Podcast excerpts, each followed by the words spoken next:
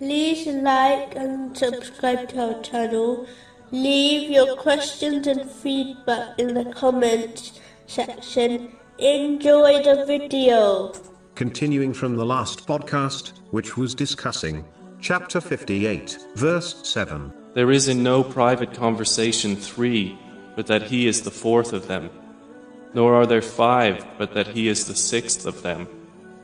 And no less than that, and no more, except that he is with them in knowledge wherever they are.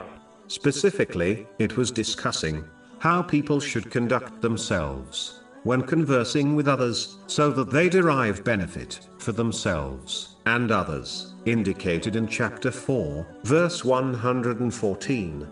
No good is there in much of their private conversation, except for those who enjoin charity, or that which is right, or conciliation between people.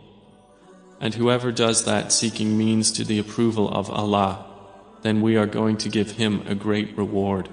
The third aspect mentioned in this verse, involves conversing with others, with a constructive mind, which brings people together, in a positive way, rather than a destructive mind, which causes divisions, within society. If a person cannot bring people together, in a loving way, then the minimum they can do, is not cause divisions, amongst them. Even this is recorded as a good deed, when done for the pleasure of Allah, the Exalted. This has been indicated in a narration found in Sahih Bukhari, number 2518. In fact, a narration found in Sunan Abu Dawood, number 4919, advises that reconciling between two opposing Muslims for the pleasure of Allah, the Exalted, is superior to voluntary prayer and fasting. Every good thing found within society was the outcome of this pious attitude, such as schools, hospitals, and mosques. But it is important to note that a Muslim will only obtain the great reward mentioned in this verse when they perform the righteous deeds. For the pleasure of Allah, the Exalted, each person will be rewarded based on their intention, not just their physical action.